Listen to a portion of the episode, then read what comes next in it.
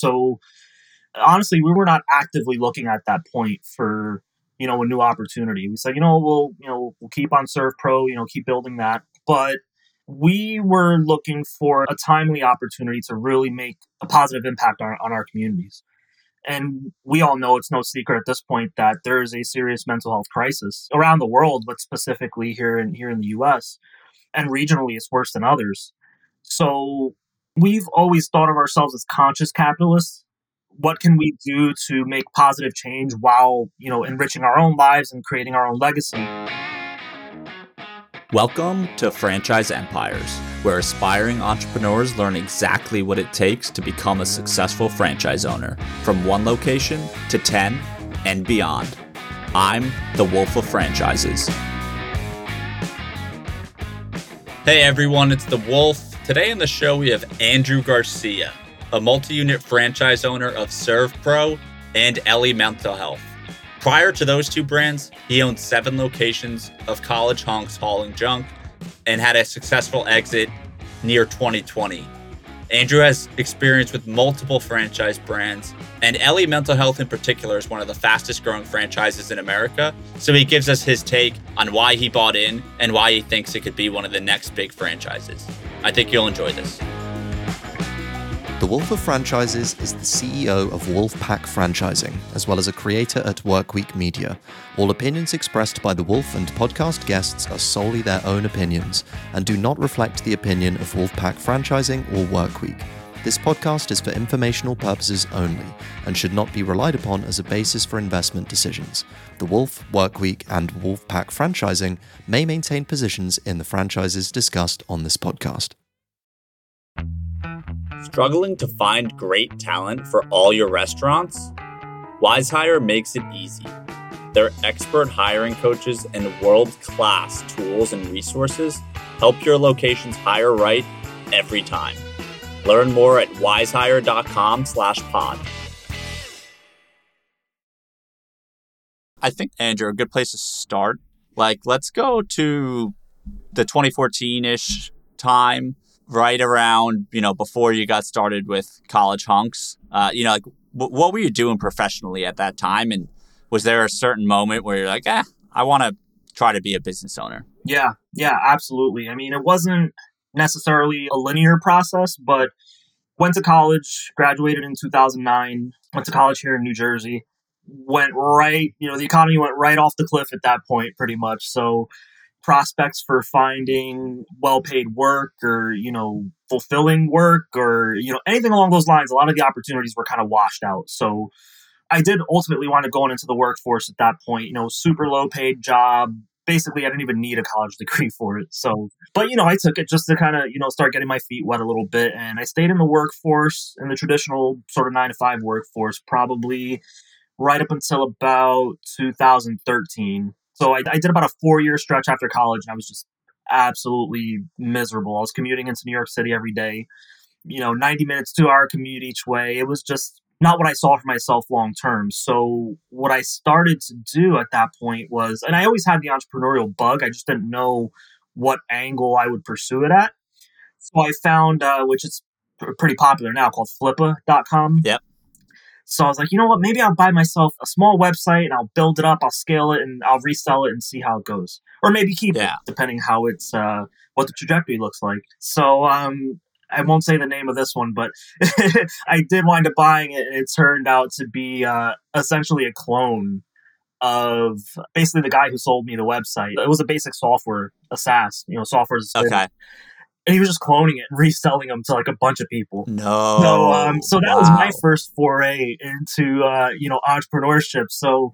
thankfully, you know, my partner I have a partner as well. We, you know, kind of put our heads down and um just rolled with it. Like we're like, you know what, we're going to have to make this work now. You know, we invested some money. Yeah. Looking back on it, it wasn't a lot of money, but for a first attempt, I was like, oh my god, we put you know X number of dollars into this. We we got we have to make this work. Yeah. So uh, you know, we built it up and we probably grew it to again nothing massive but probably about 200 active users. And uh, then we got acquired. Not a big acquisition by any means but it was our first win. I was like okay like now we're cooking. Yeah after that it's a weird sequence. So everything has kind of come one after the other like one opportunity led right to another. So once we did, had that first sale, we got approached by a current franchisee of College Hunks Hauling Junk up in northern New Jersey. So I forget how I met him, but again, very happenstance. It wasn't anything planned. And yeah, so he reached out again, forgot how I met him or how I even came in touch with him. But he's like, hey, I'm, I'm looking to sell, um, you know, my seven uh, territories of college hunks, hauling junk. It's like, are you interested? I was like, yeah, of course I'm interested. But at that time, the, the money was, it was big money for that time. So my partner and I were kind of like teetering. We're like, well, we're not sure if we should do this. But uh, ultimately, you know, we, we put together the money. We took the proceeds from the prior sale, rolled it right into that, um, got some SBA money. And yeah, that was the college hunk story. We just kind of got thrown in. It was a resale, so it wasn't a brand new franchise, but it might as well have been brand new because so many things were not to code, not the way they should be. And uh, we essentially had to rebuild from scratch.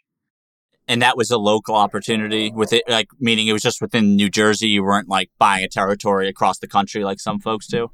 Yeah, so it actually it wound up being local. So um, the branch was based out of Fairfield, New Jersey. I'm not sure if they still are. But um, yeah, it was basically the entire northern New Jersey corridor, even into what some would, you know, call Central Jersey. yeah, I don't know if that exists or not, but anyway, it did go into uh, Central Jersey a little bit. So it was a massive territory, um, several million potential customers. Big time opportunity that we got to take advantage of. No, that's awesome. Yeah, I mean, well, let's talk about just how going through I guess it was your second acquisition, but obviously this one's much bigger scale, like a seven territory franchise versus a, a micro SaaS product.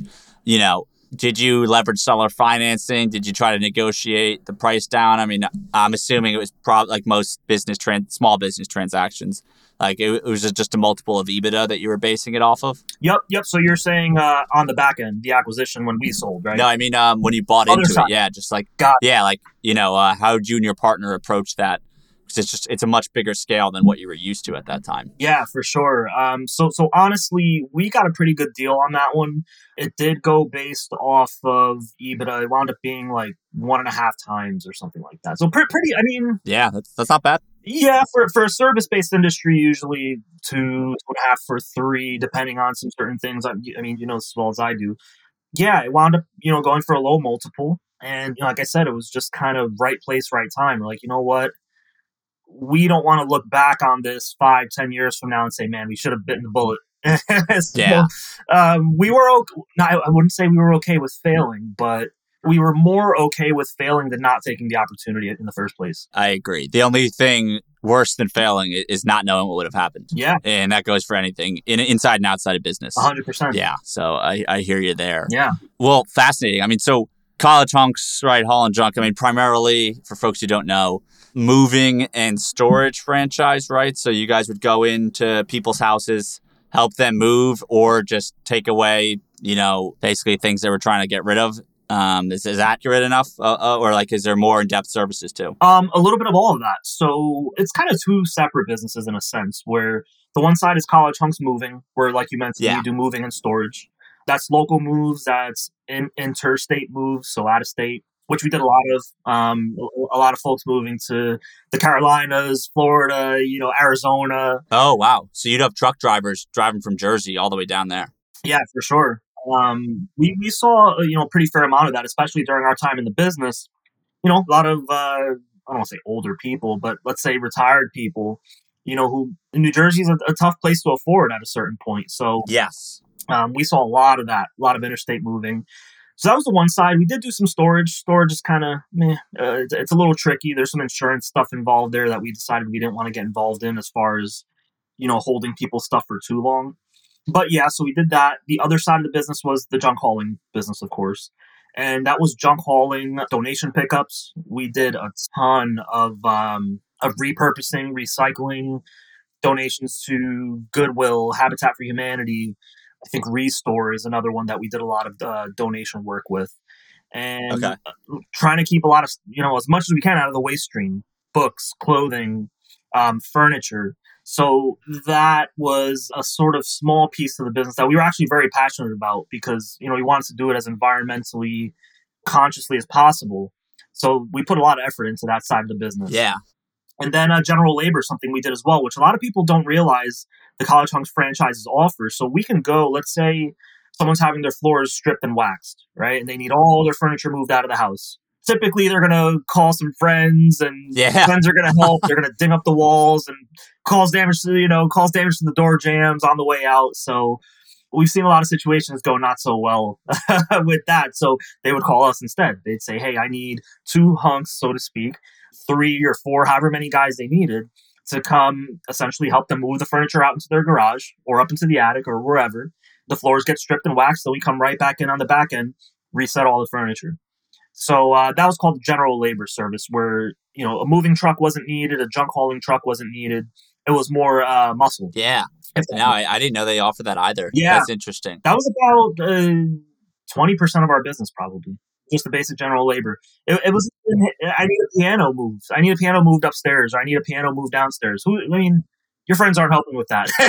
No, no. There's uh, yeah. Uh, our you know, growing up as a kid, my family's go to. We, we'd call uh, one of our uncles, um, who was just big, strong guy and just could figure out how to move anything basically. And you know, me and my brothers would be the other people doing it. But yeah, we had some dicey calls moving big pieces of furniture upstairs. And looking back, it was probably not smart for us little kids to be helping, but trying to save money. we'd actually get calls where people were halfway through trying to do it themselves, and something was stuck in a doorway, or Yeah, Uh, uh, it's the know, worst. The walls torn Uncle up. Yeah. uh, you know, uh, he, he rolled his ankle, or you know, all kinds of crazy stories. So, yeah, we did a lot of good work there. That's awesome. And so for a business like that, I'm actually pretty fascinated by it because I've been kind of exploring this area where a lot of franchise, multi-unit franchise owners, they are typically in brick and mortar brands, the ones who scale to, you know, 10, 20, 30, 40, 50 plus locations, but it's very rare to see a large multi-unit owner of like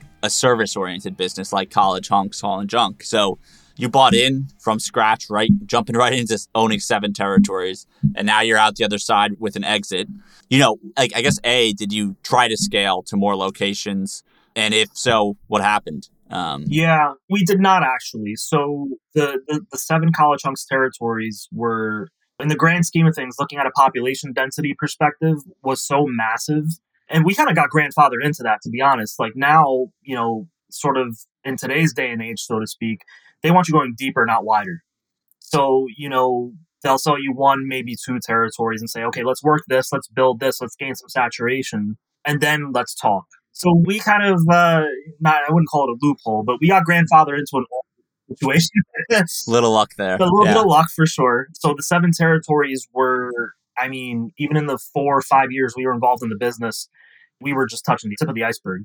So yeah, no, I mean, we had so much low hanging fruit that there was no, not even a need really to expand. Gotcha. Today, if we were still in that business, for 100%, we would have gone PA, into Bucks County, you know, maybe even to uh, New York State. That would probably have been the most logical expansion. But yeah, we were busy bees with the seven territories. Well, I guess uh, I mean, what was the inspiration for selling? Uh, obviously, I, I know you have a couple other franchises in the mix now, so Yeah. maybe it was just them. But was there something else where you, that you guys were like, yeah, like this is great, but we, we want to do something else? Yeah, I mean, it, part of it was honestly, uh, and other entrepreneurs like you and I can, uh, you know, understand this. There, there was some burnout for sure. Yeah. which was a good lesson. We had to learn how to, not that we didn't, but we had to learn how to delegate more and how to delegate more efficiently.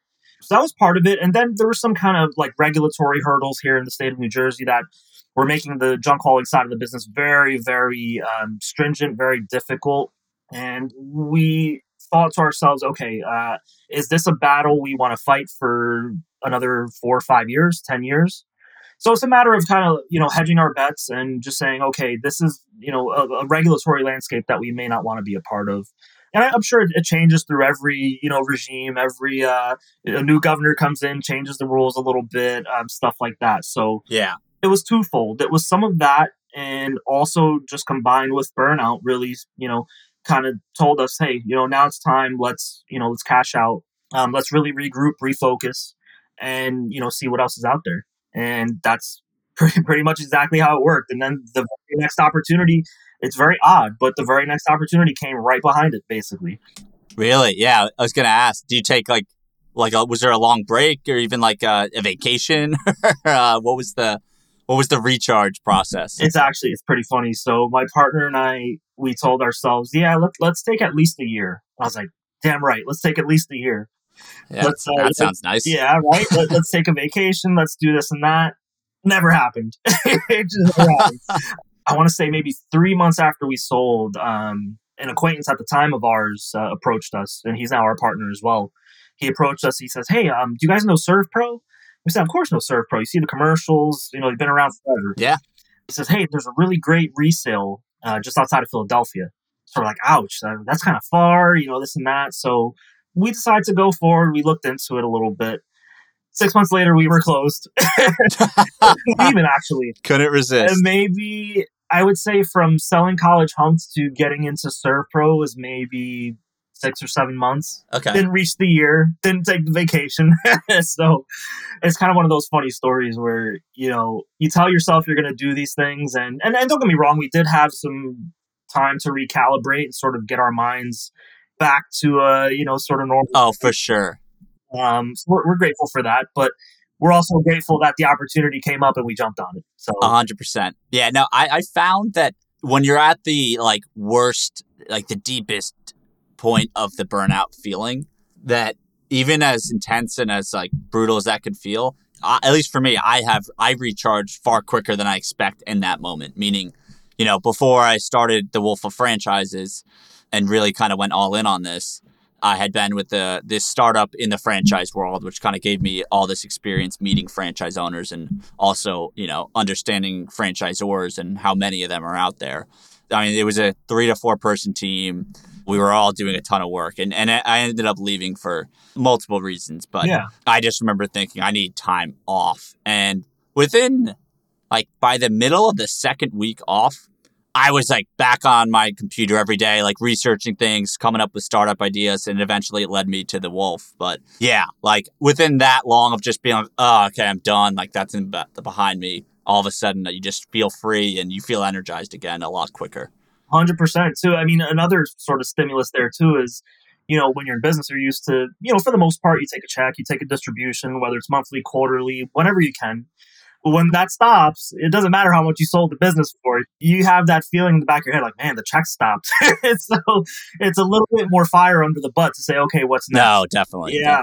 Yeah. So that's how it went pretty much. Love it. Well, yeah. Well, let's talk about ServPro. So yep. it's a restoration franchise. I actually don't know too much about it. Yep. But um, I guess if you can give just like the elevator pitch for what you do as a ServPro franchisee, that would be great. I can definitely do that. So ServPro, um, so again, been around for a number of years, several decades.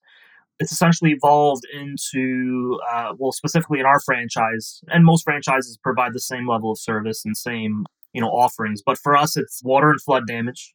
Number one, that's probably our biggest line item. Mold remediation, uh, fire and smoke. So anytime there's a fire, anytime there's a small kitchen fire, we go in and take care of that. Reconstruction. Let's say there's a kitchen fire, right? We can go in, get rid of the smoke damage, um, and then we go and actually replace appliances, replace cabinets, replace flooring. And essentially, um, the slogan is like it never even happened. Is the ServPro slogan. So that's kind of what we live by. Is you have, God forbid, have a kitchen fire. When you get back in, it's going to be like it never even happened. So um, yeah, and we do some other things as well. We do some biohazard cleaning. So you know, when COVID was you know at its worst, we were you know battling that from a cleaning perspective and sanitizing. But yeah, that's pretty much the short elevator pitch. It's um, essentially any kind of catastrophic damage that can happen to a commercial or residential property, we get called in and yeah, you know, we bring it back to uh, you know the way it was before it happened. So, franchise owners, are you struggling to hire for your restaurants? Wizehire makes it easy. Expert hiring coaches plus world class tools and resources take the hard work out of posting job ads screening candidates, scheduling interviews, and more. Plus, you'll save time and money. For the right hire, for every location, every time, choose Wizehire. Visit wizehire.com slash pod to learn more. That's W I Z E H I R E dot com slash pod. So these businesses really interest me. And this is what I want to key in on for listeners, right? you as a business owner are getting paid a lot of the time by insurance providers, yes? Correct. Yeah, I'd say the vast majority is insurance pay for sure. Yeah. So that's, I think, just it's rare in a, a great, you're a home services provider in a way. Like that's how people would categorize the franchise. So they'd put them, they'd lump them in with the gutter cleaning franchises and lawn mowing franchises and house painting franchises. But in those scenarios, you're haggling with the homeowner to say, hey, like, you know, we're going to charge you 1500 bucks to paint the house. I'm just making that number up. I have no idea if that's high or low. But in your case, right, it's, oh, we just had a fire or, oh, there was, you know, Hurricane Sandy and now we got flooding and like our first floor is destroyed. But they've been paying for insurance that they're going to get a premium there that, that covers it. So, yeah, for you, what does that mean as a business owner? You know, like, are you going after insurance companies to like get a book of business, or do you convince the homeowners to work with ServPro? So it's twofold. We do have a certain percentage of work that's self pay. So the customer will just call us in and say, "Hey, um, I have some groundwater in my basement." They'll say, "Hey, I don't feel like paying the deductible. I'll just pay you guys directly." So we do have yeah. some of that. And again, in that situation, they're not looking to haggle. They have a few inches of water in their basement. They just want it gone. They're not going to call the next guy. But yeah, the vast majority is insurance work. So it is nice, you know, where the emotion is taken out of it. Exactly. So that is a nice piece. Insurances can be a pain in the butt on their own for sure. Uh, there's its own, you know, a certain set of challenges there, but yeah, for the most part, it does take out an element of stress for both us and the homeowner or the commercial landlord, where they have all this damage, and not only are they dealing with the physical and emotional piece of that, they're not having to, you know, deal with the bill and you know haggle with us on X Y Z. So it's good in that sense. And I'm also thinking it'd just be, uh, I mean, for me, I've specifically tried to avoid any business where there's kind of uh, like where my customer is at a point of pain and suffering. Yeah. For like lack of a better way of explaining it, like I'm fascinated by a lot of things. That's why I like what I do. Yeah. I get to just talk to different business owners. But like psychology is really interesting and the human brain and like therapy. But that's right. Like now you're kind of like you could if you want to charge and be capitalist, you can charge your clients more and more. But then it's like at the same time you're trying to help someone. So yeah, uh, businesses like that. There. But there's there is a balance. Yeah, it's sure. and, you know then there's the pharmaceutical industry, which oh yeah, I think uh, everyone knows is a problem in America. But yeah, so that's interesting. But I guess so. Let's say there's a hurricane. Like you know, and I'm thinking of this. I know you know we're both New Jersey natives, so the Jersey Shore back in the day from Hurricane Sandy got decimated and tons of houses were flooded. So if like that house is your client, is someone from ServPro, you know, and maybe it's you as the owner, are you walk kind of like assessing the damage with some representative from the insurance company and then you guys kind of somewhat negotiate like okay we're gonna like this is gonna cost x amount, like the homeowner's gonna get x amount of dollars back yeah and then you're gonna get paid this much based on but you know I, I guess what i'm getting at is i could see an insurance company maybe underpaying you because you're maybe going to say, hey, this is going to cost me three to seven or nine days in labor and you're only paying X amount. Like that's not enough. Does that happen? It does happen. Yeah, for sure. And, okay. and to go back to the hurricane scenario, you know, we have special storm teams as well where they just focus basically solely on storm work. But that's you're going to see that more in you know the southern states, uh, Florida, Georgia, the Carolinas, where they'll have a crew just go house to house basically, or commercial building to commercial building. Yeah. Set equipment, get the situation stabilized, move on to the next one, and then the estimator comes in right behind them and takes care of all the uh, you know the financial stuff. Um, we don't do as much of that work, but you know to the other scenario, it definitely happens a lot. When it depends on the insurance company you're dealing with, where you know you submit an invoice and they're trying to chop off multiple line items, saying you didn't need this, you didn't need that However, we're following what's called uh, IICRC guidelines. So the IICRC is basically the governing body, if you will, or the standards in the restoration industry, and says how each particular situation should be handled to, yeah. to be done properly. So it's a balancing act there where you're trying to do the work the proper way, you know, for the and, and do right by the customer but also you know having your business hat on and saying okay i can't take a bunch of lashings here. You know yeah. death by a thousand cuts sort of situation where my you know my bill went from 10000 to 5000 that is uh, you know so while it sounds glamorous it's good in a sense to be dealing with the insurance companies because again it gets rid of that emotional baggage to a degree but that is the challenge is you know and, and it's not across the, the whole insurance industry there's certain carriers that are going to be you know more amenable than others but it's definitely something you got to be mindful of because your profitability can get away from you quickly if you know if you don't have a little bit of pushback um, or, or, some negotiating skills, so to speak. Completely agree. Yeah, wow. It's such a different dynamic that that introduces. It is. So you've been in that business for a few years now, and I know also that you've purchased a territory of a separate brand for Ellie Mental Health. Yes. Um, which, for folks who maybe don't know, if you subscribe to the Wolf Report newsletter, you probably saw it covered in the last few months. But yeah, I mean, that franchise has taken off and sold hundreds and hundreds of units. Yep. So fast growing brand. Uh, yeah, from your perspective, as you know, you've seen a few brands and owned a few brands prior to that already. So, yep. you know, what excited you about the brand to the point where you're like, yeah, let's become multi brand franchise owners? Yeah, that's a great question. So, honestly, we were not actively looking at that point for, you know, a new opportunity. We said, you know, we'll, you know, we'll keep on ServPro, you know, keep building that. But we were looking for a timely opportunity to really make a positive impact on, on our communities. And we all know it's no secret at this point that there is a serious mental health crisis around the world, but specifically here in here in the US. And regionally it's worse than others.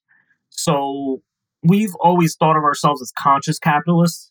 What can we do to make positive change while, you know, enriching our own lives and creating our own legacy? that's a tricky thing, you know, to, to do in the business climate we're in. So, yeah, it was very random. I was um, one of the multitude of like franchise search engines. I forget which one it was. It may have been Frank or something like that.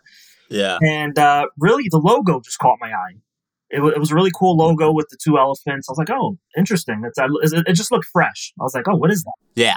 Then I saw Ellie Mental Health. I was like, well, wait a minute. You think you typically you don't think franchising and mental health in the same usually they're not spoken in the same sentence it just doesn't make sense yeah because typically you're going to see the really big players like genpsych or some of these other you know regional or national players and then you're going to have your standard you know solo practitioner who has a small practice there wasn't really anything in the middle so sure enough started doing my research found out it was a franchise model which again took a little bit of getting used to because when you think of franchising you think of the restaurant industry or quick service restaurants, service businesses to a little bit of a lesser degree.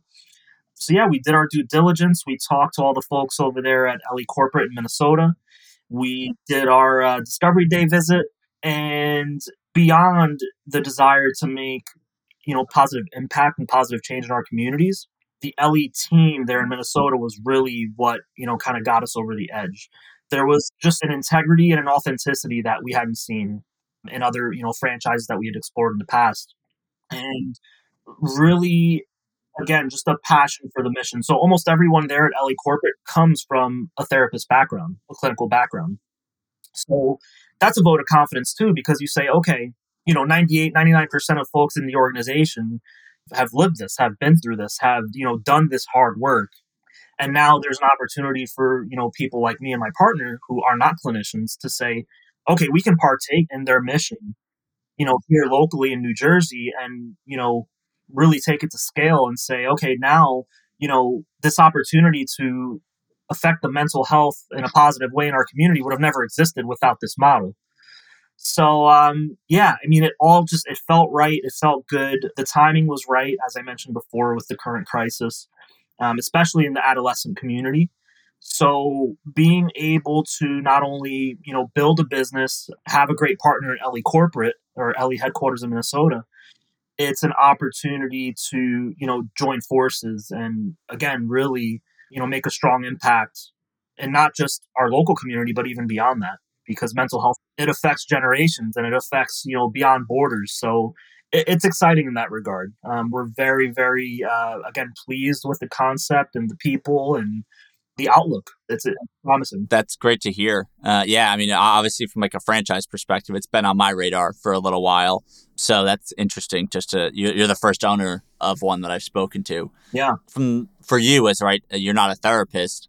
I think this would be interesting for people to hear because there's tons of franchises out there that maybe require a a certain set of skilled labor or even licensed labor, let's call it. So, you know, the joint chiropractic, if folks have heard of them. Yep. You do not have to be a chiropractor to own that. There are vet clinics, you know, for dogs and cats where you do not have to be a veterinarian to own them. And, you know, Ellie's the same way. You don't have to be a therapist, right, to own the business. Correct. So is there any nuance, you know, that you've noticed with that so far? And I guess, you know, you very much so depend on a therapist for you to be in business. So what was that process like? Kind of, I know, I'm sure there's therapists who they prefer their own independent practice and all that. Uh, you know, is there a value add there where you say, hey, if you're a therapist under Ellie, you know, maybe I'm going to guess, right, if I was doing this, that you guys provide the tech, you do all the marketing, you do everything that maybe a therapist wouldn't want to do as a business owner, hopefully for them, is what I'd guess. Yeah. Is that is that kind of it? That's 100% correct. So there is some nuance there. So yeah, in most, I want to say in almost all the 50 states, 40 some odd states, you do have to partner with a uh, licensed clinician. So basically, how it works is there's there's two entities. So there's going to be the management group, which is the non-clinician owner or the owner who does not come from a clinical background, and then there's the professional entity. They all roll up under Ellie Mental Health under your LLC, but it's called Corporate Practice of Medicine. That's the name of the regulation. So, and it's again, it's in 40 or 45 states where, and it's a good thing. It basically it eliminates you know profiteering and you know poor business practices because the you know the patient their health comes first and we, we are absolutely on board with that so in that regard that's where the separate professional entity comes into play where your licensed therapist your licensed clinician essentially runs that piece. So to uh, you you made a point earlier where it's a very very important piece of the business is to find not only a qualified clinician but one that you trust and can build a rapport with because it's such a crucial part of the business that if you don't take those initial due diligence steps to find that right person, your business could be in jeopardy from day one. So, yeah, it is extremely important and imperative that not only do you interview the person, but you build a trust level with that person because they are ultimately at the lead of the clinical arm of the business. So, that's the nuance there. And as far as why a therapist would want to work with Ellie Mental Health is it's exactly what you mentioned. It's the resources that the management entity can provide. So so we're Garcia Management Group, right? Just to, to use that name. We provide all the marketing, the human resources, the technology, the infrastructure, payroll, community outreach, anything non-clinical, that's us. And the clinical arm is the therapist. So it's essentially it, it's kind of a marriage of sorts between the two, where you know we both rely on each other for this thing to you know progress forward. And I found that unique too because you know in other models your labor force is very important, but you can change. You can hire a new manager. You can hire a new ops person. You can hire a new HR person relatively quickly. But you know, rebuilding a new relationship with a licensed clinician to take over if something didn't work out, that's a bit a bit harder. Because again, you have to build that rapport and make sure that the person you're ultimately partnering with, because it, it is a partnership to a degree, you need to be damn sure that you know you're going to have a nice long ride together and one that's you know again there's integrity and trust and transparency there. That that's going to be the most important piece, even beyond their experience to a degree. I, I would say anyway. A hundred percent. No, I agree. It's a people business, you know, uh, uh, and like like most are. Yeah. So well, that's exciting. So I mean, I guess just uh, kind of in wrapping up here. I mean, so you own two ServPro territories still. I know you said that the first Ellie Mental Health Clinic set to open later this year. Yep, probably around June. June. Okay, beautiful long term, you know, what's your goal here? Do you think uh, you've had a few experiences under your belt? So now, you know, to me, it's like I'd say, yeah, you're in like phase three, which is pretty awesome, you know, with with ServPro and then Ellie. So is the goal, you know, maybe more exits, kind of the way you did with College Hunks, or are you kind of trying to build maybe one of these more bigger, diversified portfolios and and uh, kind of build a, something for the long term? Yeah, de- definitely the latter. We're looking to again, sort of go deeper, not wider, for a bunch of reasons, just from a resource perspective, from a manpower perspective. And again, just New Jersey being so densely packed, you have so much opportunity in such a small area in most parts of New Jersey. So, um, with that said, uh, on the Ellie front, we're going to be opening, we are actually contracted for a second clinic. The second clinic will probably open early 2024. And we're just going to kind of see how it goes from there because honestly, if it goes well, and we have no reason to think it wouldn't, we'd go for a third, a fourth, and you know, kind of just keep going. Yeah. Here's where I think our trajectory changes: is we've been in multiple brands. I think the way we'd want to uh, proceed is focus on fewer brands, but go deeper with those brands. Because you know, you, I mean, you're a franchising expert. When you you know you get into a new franchise, there's a whole set of new set of expectations, a new brand standard, a new everything that you have to adapt to, which is great. I mean, if something came along in the future that was just so interesting, you know, it's not not to say we wouldn't do it, but I think you know we're all in on ServPro and Ellie right now. We're just going to keep pushing them, grow, and Ellie's like I said is particularly exciting because there's something special there that we can do that I dare to say most businesses can't. And uh, the mental health space, it's just so you know it's delicate and so important, and, and it's so crucial to our well being that um, that's it's particularly uh, exciting for me as we you know kind of move forward, open our first location, hit the ground running. I could see us doing four or five. Who knows? You know, maybe maybe even more. It just uh, yeah. You know, it's just a matter of taking the ride. You know, seeing where it goes. you know, that's how we're pursuing things. We're not putting too many expectations on ourselves. We're just saying, let's put in the work. Let's put in the you know the elbow grease, and what's going to come is going to come. So yeah, that's kind of how we like to operate. I like it. That's a good mentality. Well, it's super exciting. I mean, it could be in for a great ride with that brand, and I hope so because uh, I love the mission that they have as well. Likewise. So, yeah. yeah. Well, uh, look, Andrew, this has been a lot of fun. You know, is there anywhere uh, online where people want to follow you personally, or just even kind of all your business and franchises? You know, uh, any good spots online that they can kind of check out? Yeah, best spot is uh, just give our, our website, skyvisionventures.com that has all the information on me, my partners, kind of what we're up to, what we stand for. Yeah, and sort of our, our, our roadmap for the future. So I'd say that's probably the best spot to learn a little more. And, you know, we're open book. We always love talking to, you know, other entrepreneurs, other business owners, you know, other folks uh, that are in the same in the same battle, in the same trenches, so to speak. So we love to connect with anyone and everyone. Love it. Uh, well, yeah, we'll plug skyvisionventures.com in the show notes uh, everyone, so you can check that out. Appreciate it. And um, yeah, Andrew, thanks again, and you know we'll, we'll talk soon. Absolutely. Thank you so much for the time. I really appreciate it. Thanks for listening to Franchise Empires. We're coming to you soon with actionable insights to take the next step on your franchise journey. So make sure to subscribe on Apple, Spotify, Google, or wherever you listen.